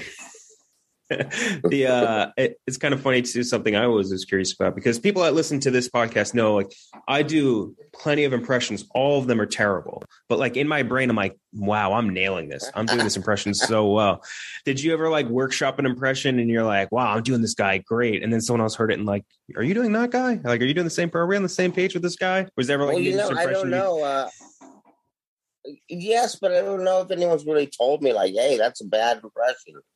Uh, I've heard, I heard like I can do Harrison Ford, and uh, by Harrison Ford is, uh, well, the reason why I'm Harrison Ford is that's why I'm walking with my dog in the snow, getting drunk, and uh, crashing planes a beard once again. So that's my Harrison Ford. Now, if somebody comes up to me and said that's a bad Harrison Ford, then I would know. Yeah Or David Lee Roth, zippity bop, diddy bop. I think I thought they were both good. I, Harrison Ford's a tough one to nail too, but I can't get that same gruffness to the voice. But you got it. You got the mouth movement down. That was that was good. Yeah, or uh, uh, Cali, um, uh, what's his name? Uh, the the rapper, another one. Oh yeah, DJ Khaled. Yeah, yeah, yeah. DJ Khaled, yeah, another one. There's Another uh there's that wasn't really an impression. That was basically just like, here's DJ. it's uh, it's pronounced Cod, right? Yeah. DJ Khaled. Yeah, DJ, I'm so sorry, I didn't hear you. DJ Khaled, yeah. It's it's uh so imagine DJ Khaled at a uh In and Out Burger, um, saying, uh, "So uh, DJ, uh, what would you like with uh, some fries? You want some napkins? Yeah, another one. More napkins? Yeah, another one. So if that was a bit, that's not really a very good impression. But I was No, that's doing stand. Is it pretty good? this. was- I mean, again, it's only the one phrase, but yeah, no, I think you got that one phrase down. Another one. Thank you. for my audition Um, for SNL, I did Christian Slater interviewing a vampire, which is uh, kind of like, uh, so the story you're telling me is amazing. It's incredible. So you're a vampire? I had no idea.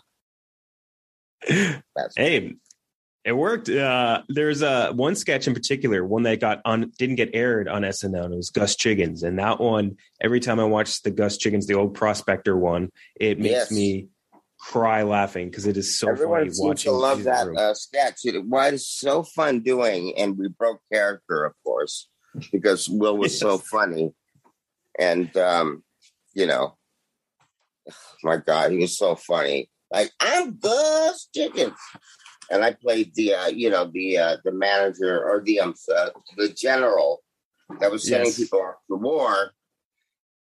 And in the audience, who played the soldiers were uh, Seth Meyers and Tracy Morgan and Darrell Hammond and Jimmy. And Mm-hmm.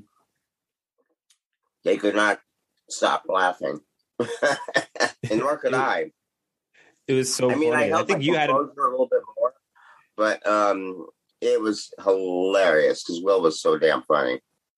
I think you had a you had almost a harder time at it because essentially you're standing in front of all of them, and all of them, the entire room is breaking right in front of you. So you being able to hold your composure, I think was very impressive.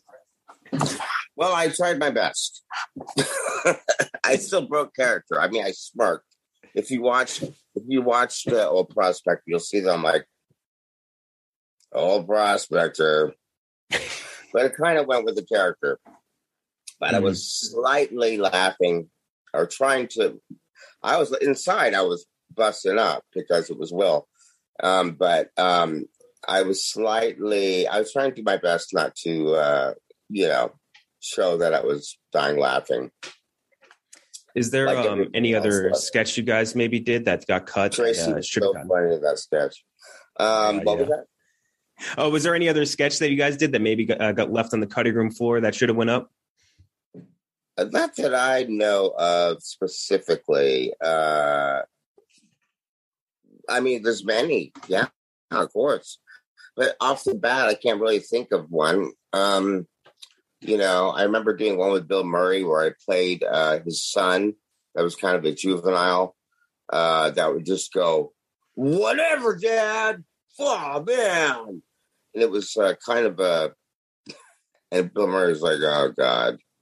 my son, you know, I'm gonna go swimming. Oh man. He's like, please don't go swimming right now. Look, I want it, Dad. Whatever. Fuh, man.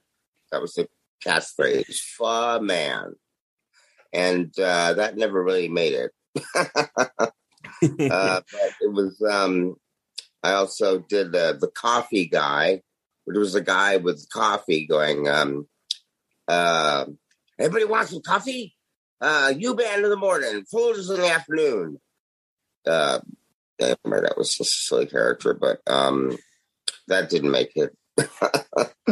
But uh, I did get to do the one that I just mentioned with Bill Murray was actually became a uh, waiter uh, in a restaurant, so that ended up working out. Hmm The seeds of that turned into something else. That's there's a beauty to Yeah. that too. Um, there But is Fred was some- like so. When I got on the show, he was really rooting for me uh, as a uh, performer, and uh, I really, really uh, looked up. To, I do look up to him, and I really appreciated that did that for me. You know, I mean, Lauren looked up to me too. I, I, I what I mean is, Lauren looked out for me as well on the show. I started six seasons before the end of the show, uh, before the end of the season, which is an odd time to start. So I felt like I had uh, some pressure in order to prove myself um, uh, that I can perform and catch up to the rest of the cast that season.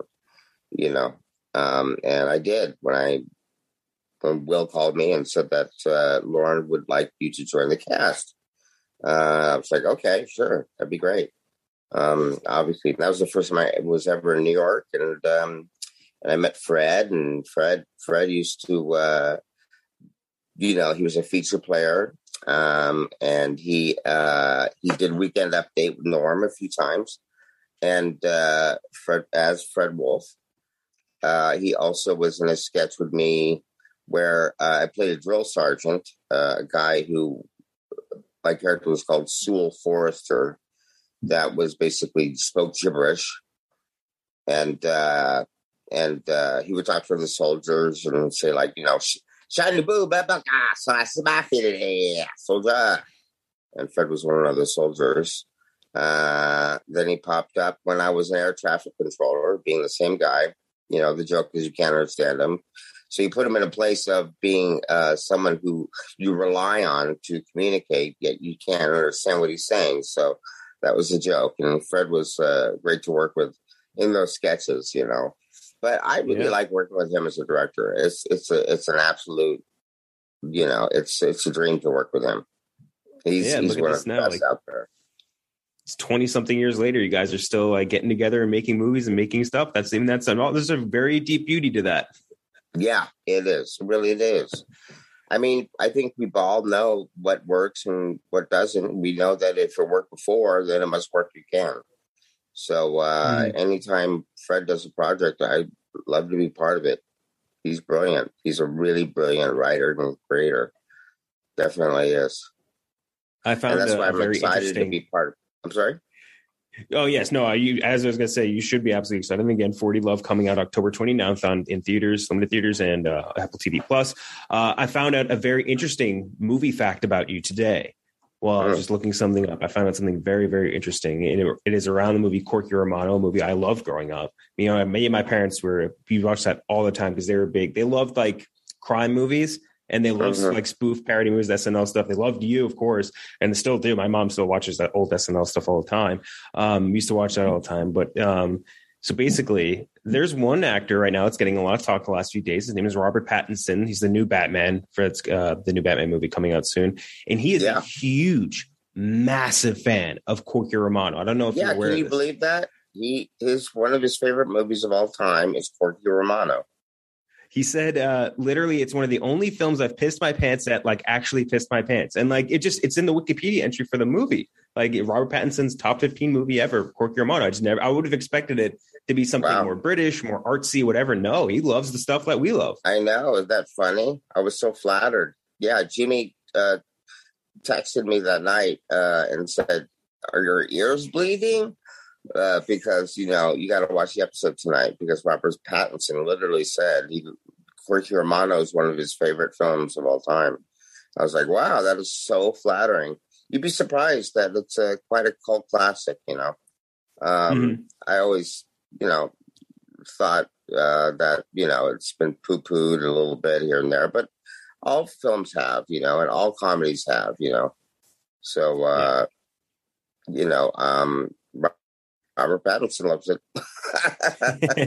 Critics will always poo-poo a comedy, like you're saying. It, it's so objective of a genre that, or subjective rather, of a genre that, like, critics will always. And we just interviewed the guys who did Super Troopers as well, and like they'll always crap on any movie that doesn't like apply to their very, very delicate sensibilities. They're they're there for the drama movies, and they are not there for movies that are meant to make a wide variety of people laugh. You know what I mean?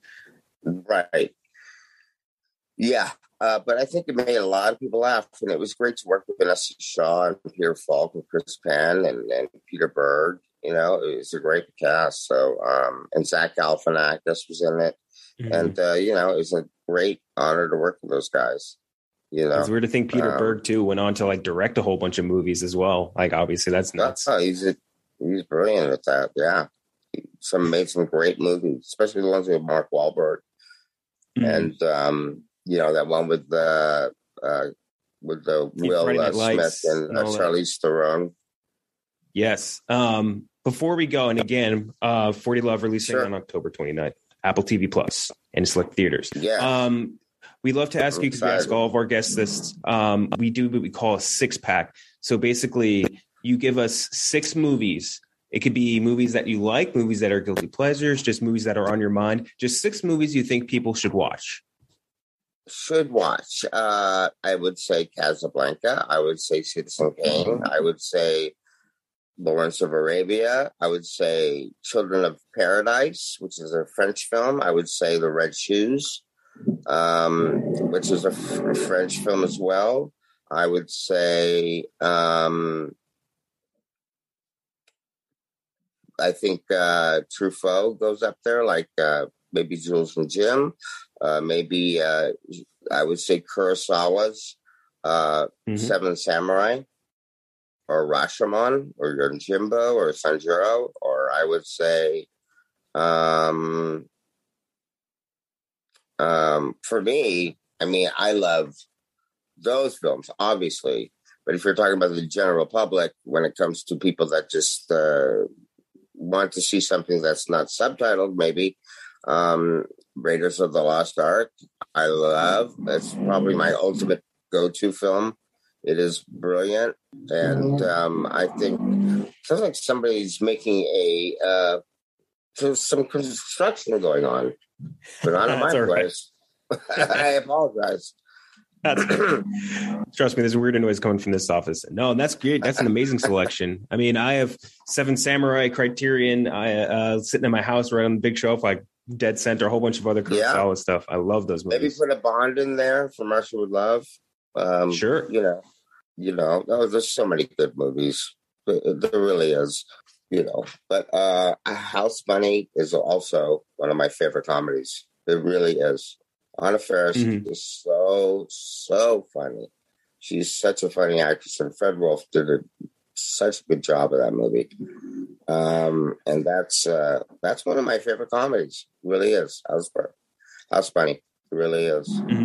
No, I don't. No, I uh, actually I think someone in our office, I forget who I know, is obsessed with House Bunny. I think they actually have a poster of it, uh, if I remember correctly, up somewhere in their house. But uh, trust me, yeah, you're not alone. and if uh, you're listening to this and you're hankering for any more Fred Wolf, make sure again, 40 Love releasing October 29th, select theaters and on Apple TV. Chris Kattan, thank you so much for joining me. You're welcome. Thanks for having me, man. All right, thanks to Chris Kattan. Nick, give us your top five. Okay, uh, one has to be uh, Moonrise Kingdom. Agreed. Two, I'll go Same Life thing. Aquatic. Three, I will go hmm, Royal Tenenbaums. Okay. Uh, f- four, Grand Budapest. Uh, five, uh, Fantastic Mr. Fox. Ah, Mr. I've never seen Bottle Rocket or uh, Rushmore, huh? Rushmore. I've seen Rushmore. I haven't seen Bottle Rushmore's, Rocket. Rushmore's great. Oh, you never seen Rushmore is, Bottle, Rushmore's Bottle a favorite, and a, a lot of seen Bottle. Criterion people love Rushmore because of the fucking cover. It is a great cover, to be frank. Yeah, For what that's the. Criterion, the, it, the that specific one. yeah. Hmm Kenjac, you have Moonrise Kingdom, Fantastic Mr. Fox, Bottle Rocket, Grand Budapest Hotel, and Rushmore. Five Uh, great movies. 94, 92, 91, 89, 89. Mine, Moonrise Kingdom number one, 95. Two and three, The Grand Budapest Hotel and Fantastic Mr. Fox, 94. Rushmore, 91. Bottle Rocket, 87. Darjeeling Limited still last.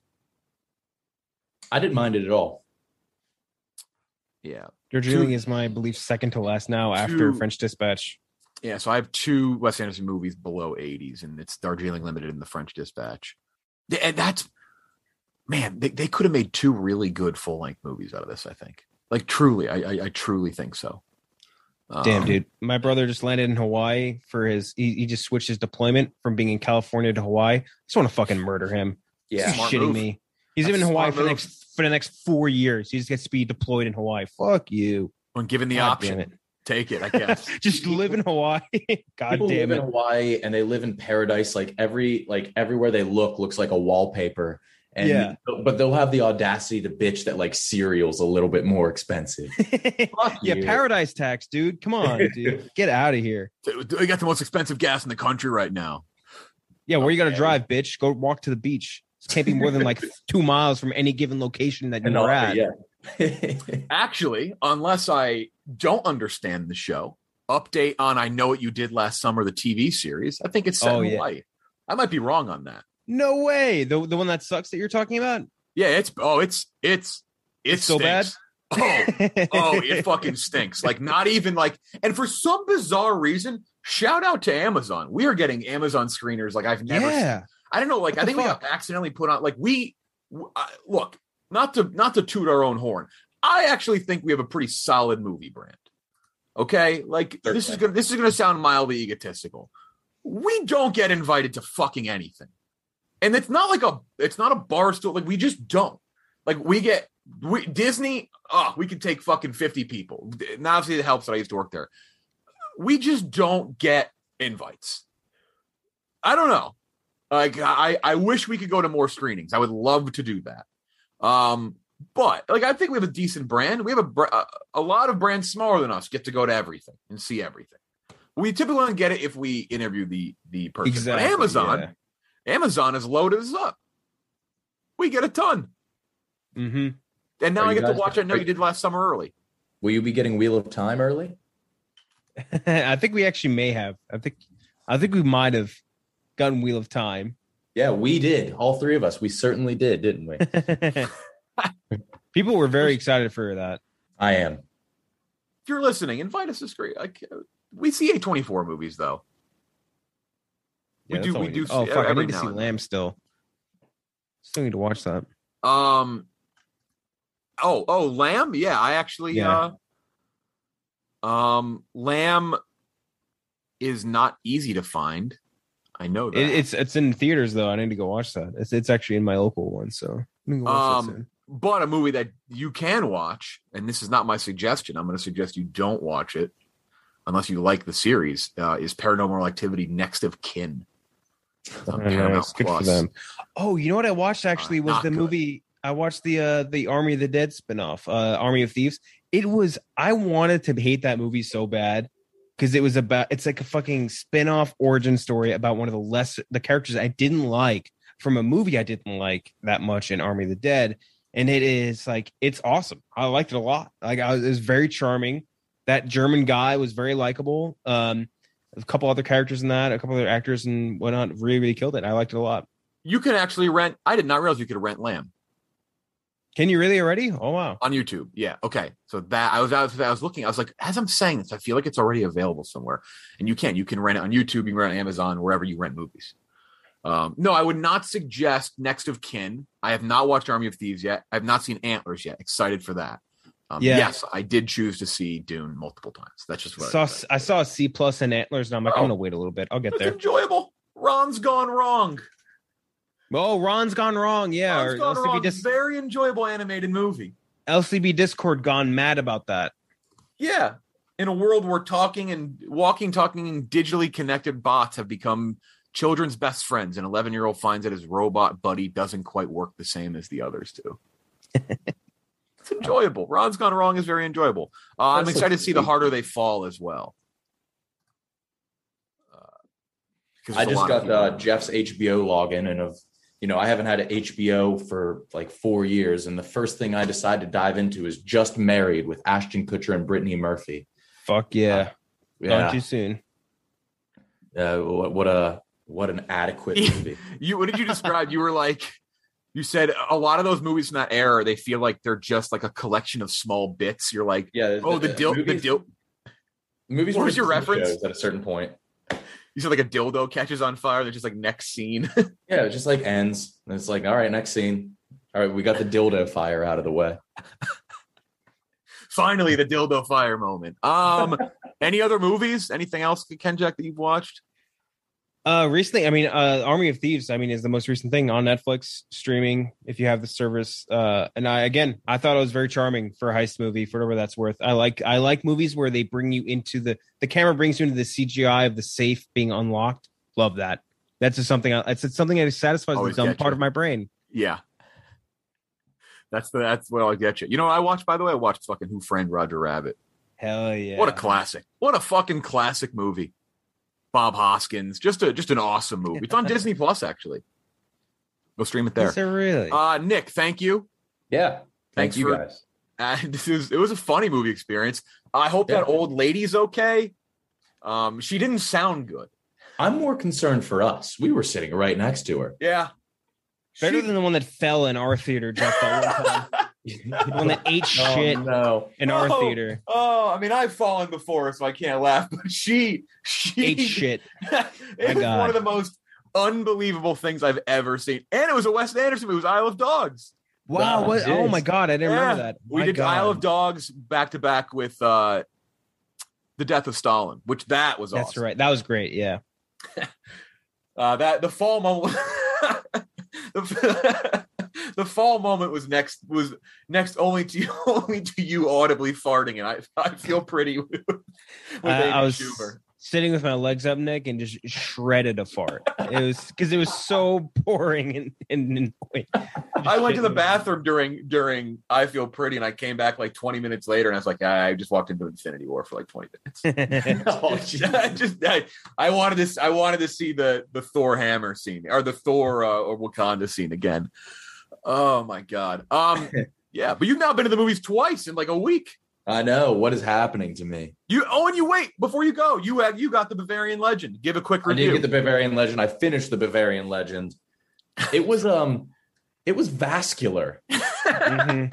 and that's You can what feel the really caught veins me off guard. It was more vascular than the average pretzel or man. they had to go Mm-hmm. downstairs and get it for you because they didn't have it in the IMAX theater. They were so stunned when I ordered it they just assumed I ordered pizza. Because he goes, uh, "Do you want the pepperoni?" And I was like, "No." I'm like that's a weird question. Why do they put that on there? And then he's like, "And then your one pizza." I go, "Oh no no no no no! I want the big pretzel, the Bavarian Legend." Mm-hmm. Uh, and I- did watch the worker arrive in the elevator with it. Yeah, so he had to take the elevator up and carried it Uh, up. oh, one more thing. Uh, I said you too when the guy said enjoy your movie. Oh yes, we did. And so Ah, Jeff made a good point. He said it should be a rule that guy should be obligated, or it should be a rule where he can fight me. yeah, and you can't fight back. You, you No, no, he just beats the shit out of me. Yeah, he gets to beat the living shit out of you. Yeah. there needs to be some sort of an alarm, a me At least too take a slap or, or you something. alarm. Yeah. Oh my god. Hey. Oh, also the old the old lady's husband who didn't like the head chopping scene. Uh, he made a he made a noise when you saw Léa Seydoux naked. Yeah, yeah. Oh, He made he made an audible noise. I don't want to be like, all right, calm down there, hot husband of cougher. Jeez. Which, by the way, like, uh, if she wants to cough, whatever. I hope she's okay though. yeah, yeah. I hope Like, she's okay. It It, did not didn't sound, sound, good. No. He was coughing sounded too to like make sure his was- balls still work. Yeah, it sounded like she was not okay. Um, but they stayed for the whole movie. That's I'm it. glad she was coughing because Jeff, you may have given this movie a 100 if it. Like I, I just like yes, it's pretentious, and I use the word cunty, but uh, Hey, what you don't like? You don't like cunt? That's kind of sus. I Oh man, I feel like my mom's just breathing down my neck just saying that. I, I have Every to, time I, have say it, I just feel my mom breathing down my neck, about to fucking punch me. I now need to stand up because there, there's a there's a pain in the backside of my ass where Wes Anderson's money is right now. That should be a good review. Um, that's it. Thanks, Nick, uh, for Kenjac and Nick. I'm Jeff Lowe. We will uh, Eternals, a Marvel review That's on right. Sunday.